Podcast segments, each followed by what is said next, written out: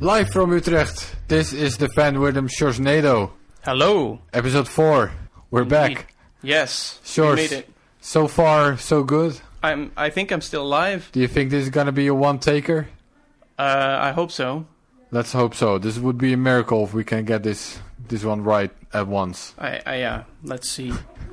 What are we gonna be discussing today, Sjors? I think you wanted to talk about script. I want to talk about mini script. To Mini more in- specific. In, fact, yes. That's what I want to know everything about, Sjors. So But you're gonna that? help me. okay. Is that the deal? Sounds good. Yes, Miniscript. It's um, it's a project. I guess that's how I would describe it. It's a project by a couple of um, Blockstream engineers, even though it's not an official Blockstream project. But it's uh, Pieter Wuille, Andrew Poelstra, um, and then there was a third name that wasn't as well known, Sanket Kanjalkar. Yeah, I believe he was an intern He, at he may have been an time. intern, yes. So they developed this um, idea called Miniscript. Um, so let's just get into what it is. It's okay. So to sort of spoil what it is a little bit before we get into that, it's sort of a simplified, stripped down version of Bitcoin script, which is the programming language used in Bitcoin. Yeah. Or so far, so good. yeah, or it's a template. Basically, it's a template of Bitcoin scripts that you can use. A template of Bitcoin script is how you would describe it. Yeah. Okay, so let's get started. First things first. scripts. Bitcoin scripts. Yeah, I think uh, two episodes ago we explained that it was actually good to add constraints to money. Right. Um, yes, this was in the Taproot episode. We explain. You explained how actually putting some restraints to money would be a good thing Right, Because in the context of Bitcoin. right, somebody, you know, if you're sending me money, uh, everybody can see that Bitcoin transaction. So you want to make sure, or in particular, I want to make sure that I'm the only one who can spend it. So I'm telling you, give me, you know, make make this transaction such that it can only be spent by my public key. And the way that's done is using a script. Even Right. th- even though it's a very simple script and most people use the same script, it, it is actually a script. Yeah, and script is actually a programming language. Yes. It, it's a new programming language. It was introduced in Bitcoin, like it didn't exist before, although it resembles something that did exist before, yeah. which which is called Forth. Yes, it it basically it's pretty horrible. I mean, it, it looks like it was just It's a horrible program programming language. I think so. It it was it seems to be cobbled together as an afterthought, but but I think it was only later that people realized that you can only change Bitcoin through very carefully crafted soft forks. So you can't just say, "Oh, let's just start with, you know, a draft language and then clean it up later." So it's been a complete nightmare to to make sure that language doesn't do anything surprising, anything bad. So a lot of the operations that were part of the language have been removed almost immediately because there were all sorts of ways that you could just crash a node or do other things. right, these were removed early on. Yes. I mean, I mean, Ethereum had a similar experience in, in 2015, right, where complex programs could do all sorts of unexpected things. But Bitcoin had that in the beginning too. Yeah. So so just just to remind our listeners, like what kind of restrictions can you put on a transaction? Like what kind of restrictions are we talking about here? Yeah. So the main restriction would be that only the owner of a specific public key can spend this transaction. I think that's the typical pay to public key, pay to public key hash transaction. hmm Uh, and maybe we want to demonstrate how that works. Go for it. Yeah. So so it's um, it's a stack based language, and a stack is like a stack of plates. You can put plates on it, and you can take the top plate off. But generally, you don't want to just take a plate out of the middle. And this is just easy to implement as a programming language in general. So when people make early computer processors, it was just easier to have a memory where you could only put things on top of it and take the top element off. You didn't have addresses like with memory. You have to say which, which part of the memory do you want. With a stack, you just say put something on it, take something away from it. So the standard Bitcoin script reads as follows. It's very beautiful. It's uh, op-dub, as in double, duplicate, then op hash 160, as in take the 160 SHA hash, hmm um, and RIPEMD hash, then the public key, and then op equal verify. So it's it's four elements: duplicate, hash, pub key, and then equal verify. And if you if you kind of walk through what that does, Uh, let me see if where I have it. So what happens when you're when when the uh, blockchain encounters this script? It's going to be in the output of a transaction. So the Mhm. output of a transaction shows the script that that uh, it's locked with and the amount. Now, if you want to spend that, what you do is you first publish um, you publish what you want to put on the stack, and then you you you sign it, essentially. Well, actually, you just publish what publish what you want to put in the stack, and that probably includes a signature. So um, when by, by publish, you mean generate a new transaction. yeah, so the input of your transaction, Yes. what that actually looks like is basically a couple of things that you're putting on the stack. Mhm. And what the Bitcoin interpreter will do is is it will see the stuff you put on the stack, and then it starts running the program from the output. Mhm. So given your stack, it starts running the program from the output. So in this case, what you put on the stack is your signature and your public key. Um, because the original script did not have your public key, it had the hash of your public key. Mm. Okay, so we start with a stack that has two plates. Plate one at the bottom is your signature, and on top of that is a plate with your public key. And then the script says op dup. And what op dup does is it takes the top element of the stack, so it takes the top plate, the hmm. public key, and duplicates it. So now you have two plates with a public key at the top of the stack, and your signature is still at the bottom. Then the next code, the next instruction is op hash 160.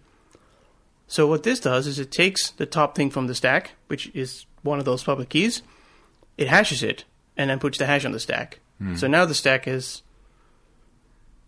Oh, you wouldn't. You I'm trying to interrogate you here. yeah, apparently now the stack is a hash, and the public key. I, I didn't keep up. yeah, so so at the bottom is the sig- still the signature, then there's a public key, and then there's the hash of the public key. That's Yeah. what's on the stack. So the next operation is pub key hash. Um, so that is the hash of your public key again. So now at the top of the stack is two times the hash of your public key. And then the next operation is op equal verify.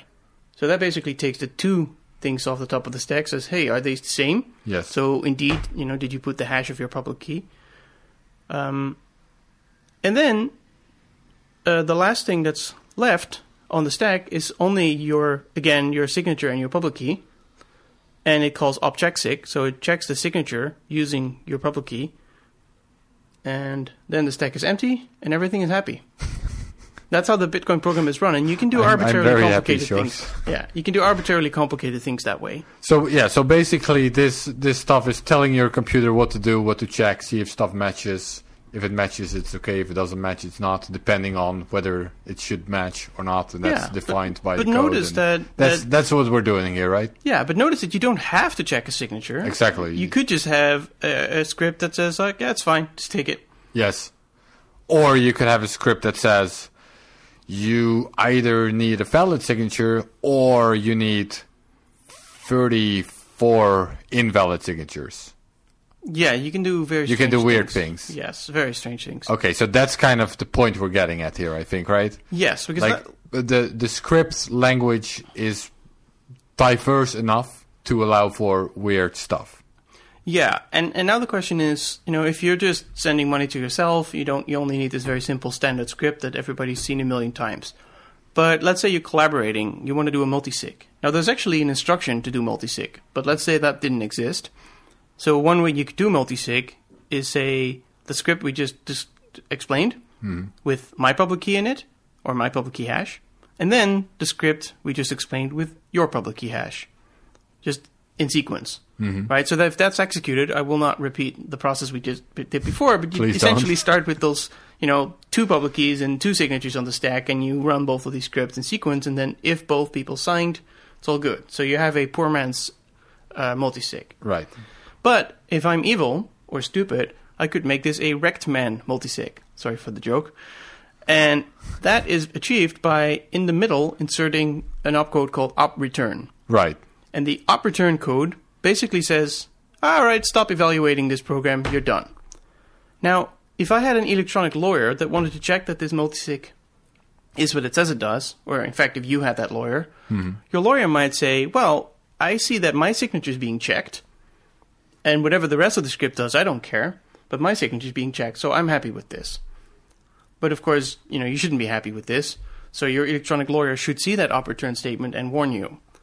But the problem is there's there's a trillion ways in which scripts can go wrong, and that is why you need like a standardized way of, of dealing with these scripts, and that's where Miniscript I'll, really I'll, comes I'll in. read a, little fragment from uh, Andrew Poelstra, who I interviewed a long time ago when I wrote an article on this. Okay. So the the example he gave was, and I'm not gonna pretend like I understand everything he said in this quote, but that was sort of the point of the quote for me that it was, ex, you know, uh, exemplifying the complexity of potential ways to uh, mess around with script. Anyways, so the quote was, there are opcodes in Bitcoin script which do really absurd things, like interpret a signature as a true-false value branch on that, convert that boolean to a number and then index into the stack, and rearrange the stack based on that number. And the specific rules for how it does this are super nuts.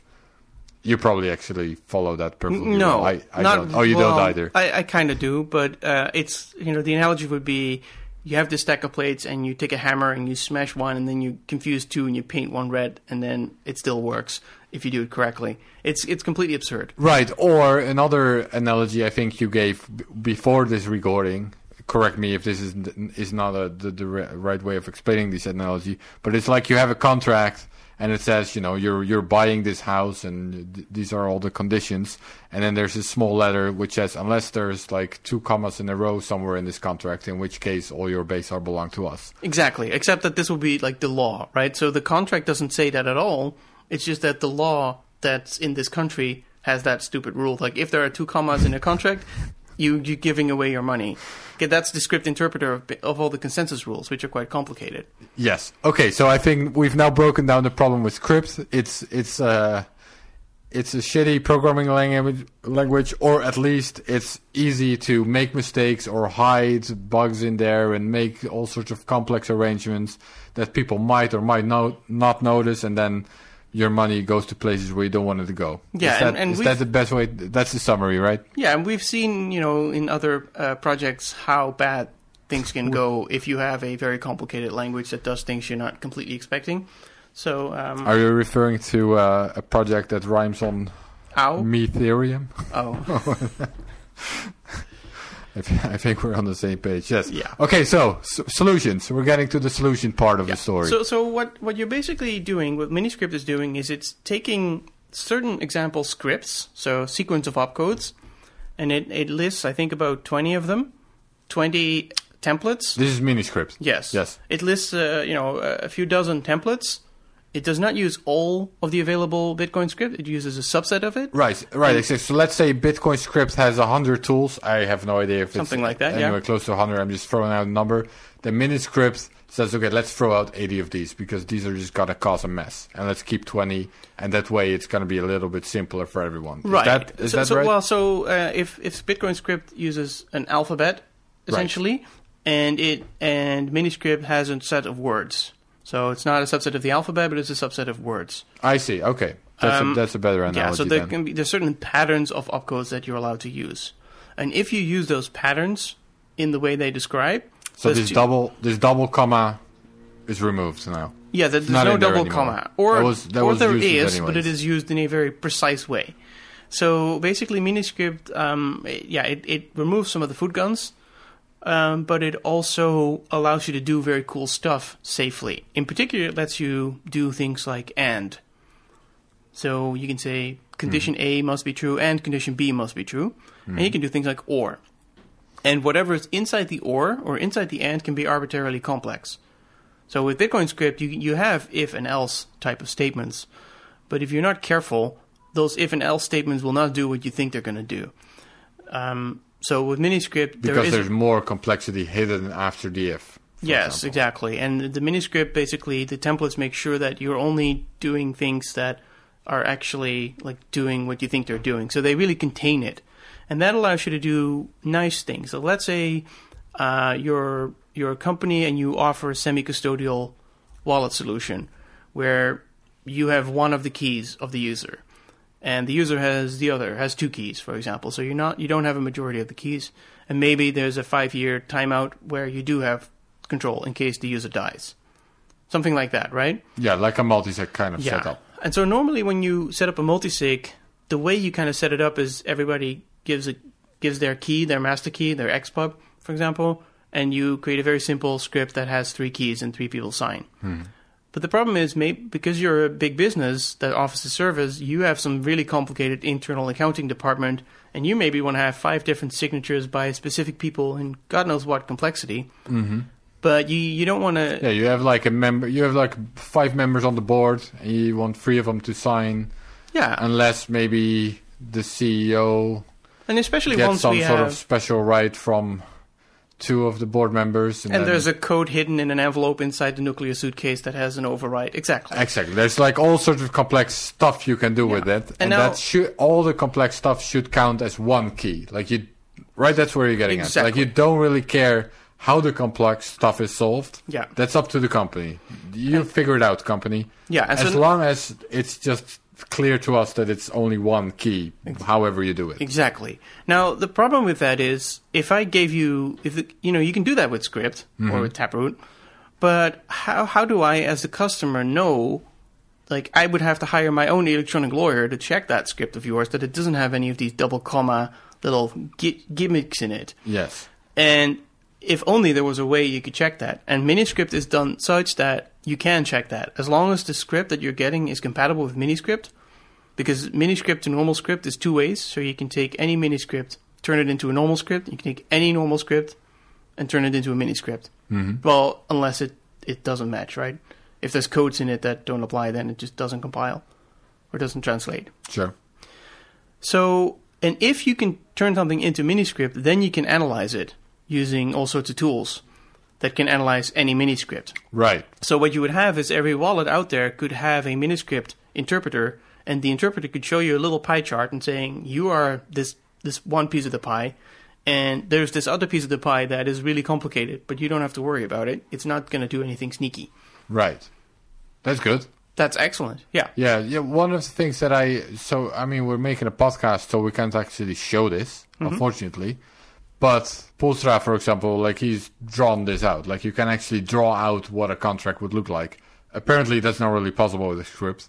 You know, all, all of this was news to me when I You wrote can. It's just just horrible manual, tedious. Yeah. I mean, I mean, imagine It- the it- people from Liquid, for example, that have a 13 of 12, 5 multi-sig with all sorts of fallbacks.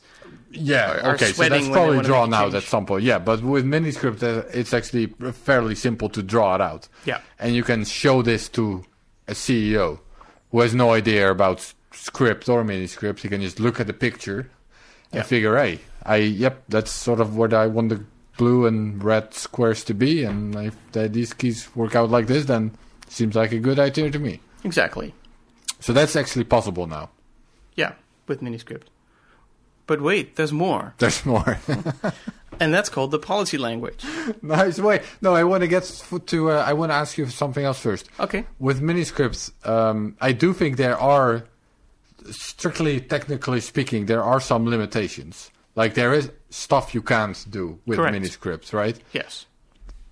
But as far as I understand, these are stuff no one actually does, anyways. Well, that that's not necessarily true. So the the thing is, um, but this is we have to go to policy language before I can explain that. Oh, we do. Yes, Uh, because did you have this in mind already?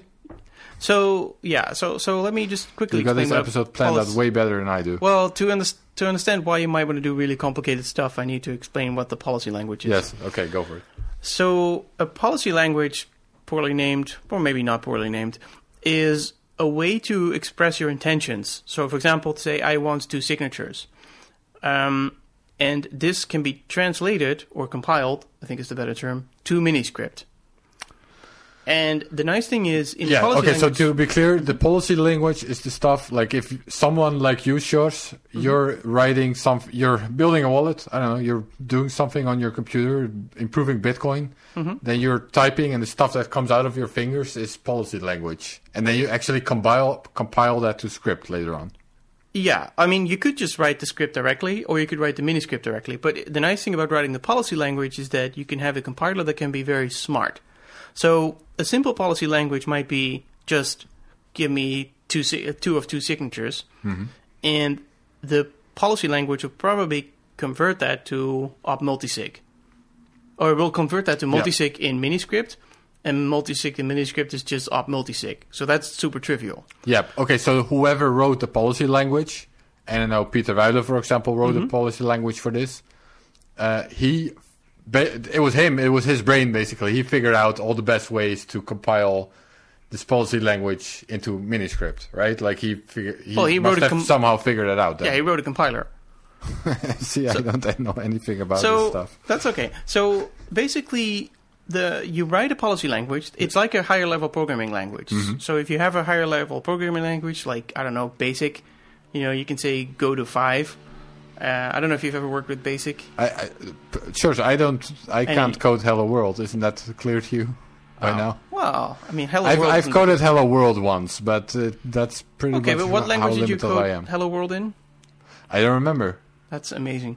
Anyway, so so what happens is in a, usually when you see a programmer looking at a screen, you see something that looks like English, like with words like for and next and yada yada. Right. But eventually the machine is just reading bits and bytes. Sure. No, I, I understand that Yeah. part. So the bits and bytes are very close to what Bitcoin opcodes look like. They're very low level. They're Mm-hmm. very instructions like put this on the stack, take that away from the stack. But the uh, and the mini script is essentially the same. It's just only a, a subset of it, but it's, it's it's slightly more readable, but it's still extremely low level. The policy language is slightly higher level. So what you do is you start at the higher level, which is easier for a programmer to write, and then a computer looks at that high level language and says, "How can I write this into low level machine readable stuff as efficiently as possible?" Sure. So, in the case of the multi-sig thing, I might say, I just want two out of two signatures. I don't care how you do that. Yeah. Then the compiler knows that there are multiple ways to do that. It Okay, can- but how does the take- compiler know this? I, it has to I, I hope that, there's right? So the listeners out there that know as little about this as I do, so they, they Okay. might learn something. Right, How so- does the compiler know this? So, disclaimer: I, do, I don't think I've ever written a compiler. Okay. I'm not that cool. Okay. Um, but generally, compilers know because somebody wrote the compiler. Well, that, but that was my point. Like, it must have come from like Pieter Wuille's brain in this po- in this case. Of course, yes, everything comes out of Pieter Wuille's brain. Uh, there we go. But basically, the, the compiler knows okay, there's maybe two or three ways to do this, Mm-hmm. this in, to execute this intention, and then the question is which of the three am I going to pick? Well, then it depends on the transaction weight and it, uh, you know, and the the fees that you might be involved. But also, you can tell it, okay, I think most of the time it's condition A, but only ten percent of the time it's condition B, and then the compiler can try, you know, condition A nine times and condition B nine one time, and then figure out what the expected fee is, so it can optimize for you know typical use cases, worst case scenarios, all these things, and it can then spit out a Bitcoin script or a mini script that then becomes a Bitcoin script. yes, uh, the compiler figures out the best way to do something. And in very practical terms, another thing it could do, I don't know if it can already do that, is you know you have SegWit scripts now, but we'll have hopefully have Taproot, which can you know put things in a Merkle tree. So your compiler could figure out where to put stuff in the Merkle tree. You don't have to worry about how to build the Merkle tree. right. Yes. So Exactly. Mm-hmm. it can do all sorts of things. So you start at the policy language, and then you you write mini script, and that goes into whatever. Okay, so that's what a policy language. Well, th- that's what a compiler is. A policy language you use, so you put it into the compiler, and then miniscript comes out of it, which is in a way script. Yes, I I think Right? I think the technical term for going from miniscript to script is c- transpiling, which basically is like a one-on-one thing. You can do in two directions. So Right. you can go from miniscript to script, from script to miniscript, but you cannot go back to a policy language. Well, you can guess the policy language. But, okay, you can. Yeah, okay, I guess so. Yes, Yeah. I, I understand that. Yeah. And there may even be And then and then getting back guarantees to, are, are we ready to get back to my question about the limitations? absolutely. Okay, so now there are some limitations when you're using, I guess, this policy language or miniscript in general. Yes. But these are limitations that no one actually suffers from. Is, wha- is how I understood it. Not necessarily. I mean, ideally, yes. But in practice, some scripts are, some policies might be very complicated. And there would be infinite ways to execute these in Bitcoin script. And because of all these weird double comma footguns that are in Bitcoin script, sometimes that's an advantage. Sometimes you can write something really efficiently in Bitcoin script that is just really horrible if you objectively look at it, but it is really fast or really fee efficient. And in fact, I believe Lightning uses that. The way they sometimes deal with time locks uh, or with hashes uh, or nonces. There, there are some tricks in Lightning, I believe, that you cannot do in miniscript, or that at least that you could not do in miniscript. Maybe you can now. Okay. So there are some optimizations where, like what Poelstra said, like oh, you do some weird switching of the stack and you interpret things not the way they were. You know, you put a public key on it, but you interpret it as a number. Those kind of weird tricks. Um, those might be very hard to reason about, but a human might be able to do it. Mm. But mini, the miniscript compiler would not do it, which means you end up with longer, potentially longer Lightning scripts Mm. if you do not have all the all the whistles and bells in it. Right. So it's possible that miniscript would be expanded if there is some other optimal way to do it. But you have to be careful because if you, you know, you really want to make sure there's nothing in miniscript that brings back those scary properties of the underlying language. Yeah. Well, and to be clear, in case this isn't clear to anyone, miniscripts is an addition to what there is already. Like script is going nowhere. Script Bitcoin still uses script, and that's the way it's gonna be. It's just this is an extra tool for people who want to use that. And in fact, it's not a consensus change at all. no, it's right? not nothing. In It's that. a tool that you can use or Exactly. not use. Like, Yes. don't worry, it's not Blockstream dominating the uh, the script here. Yes. Okay, so we mentioned Pieter Wuille has this uh, policy language. Uh, I know this is very fresh and you probably haven't looked at it very much, but uh, Nadav Ivgi also wrote a policy language. You haven't studied that yet, I think, I have right? not yet, so I thought that would be a cliffhanger. That will be a cliffhanger. You like the cliffhanger, so that will be a cliffhanger for another episode, or never. or maybe, yeah, or maybe we'll have the one of those lost. But but I can tell you from what I know about the policy language is that it, you're still some steps away from having a practical tool where you and I can set up a very complicated multisig wallet. There's all sorts of questions you want to answer, like how exactly do you do this setup? What are you emailing to each other? Are you emailing your keys, or are you emailing something a little bit more abstract that you agree on first, and then you exchange keys? Those very practical things does, are not solved inside a mini script. So it's, Let it's me at least mention or in the policy Nadav's, language. um, uh, it's called Minsc. So Okay, his Minsc. policy language is called Minsc. Okay. Okay, I'm I'm afraid we can't give you any more info about Minsc yet. Well, I know dear, Minsk dear with a K is a city, maybe but one day. I think it's with a C. So- Minsc with a C. Yeah, that's that's some extra info. Yeah. All right, uh, Sjors, are we? Is this is this the end of our episode? Did we cover anything, everything we needed to cover for Miniscript? I hope so. It was maybe slightly messy, so let's sum it up. Miniscript is a subsection. No, you called it a template. Yes, it's a It's template it's- of even script even even pieces. the summary is getting messy now. So, so basically, Bitcoin script is like an alphabet, essentially, just different letters that have different meanings. And you could see miniscript as a set of words, not really words because you can put things between the words, but uh, maybe words and brackets and commas. Um, that's what miniscript is. And then the policy language is the thing that can be converted to miniscript. It's a Yes. bit more high level. Where you And can- there are several of those apparently by now. Yes, because yeah, exactly. Because miniscript it has to be set in stone, I guess, sort of, because you want to do all the safety checks on it.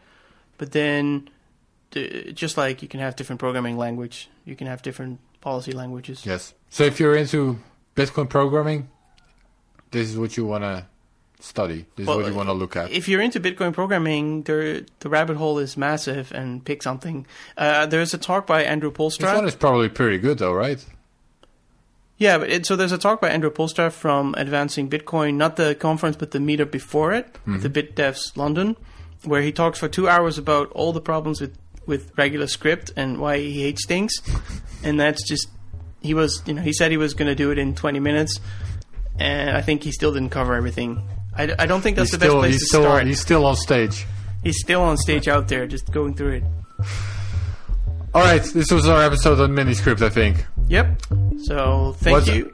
Should I say thank you? I I, I forgot how we closed our uh, I think episode. I think I say thank you for listening to the Van Wirdum Sjorsnado. There we go.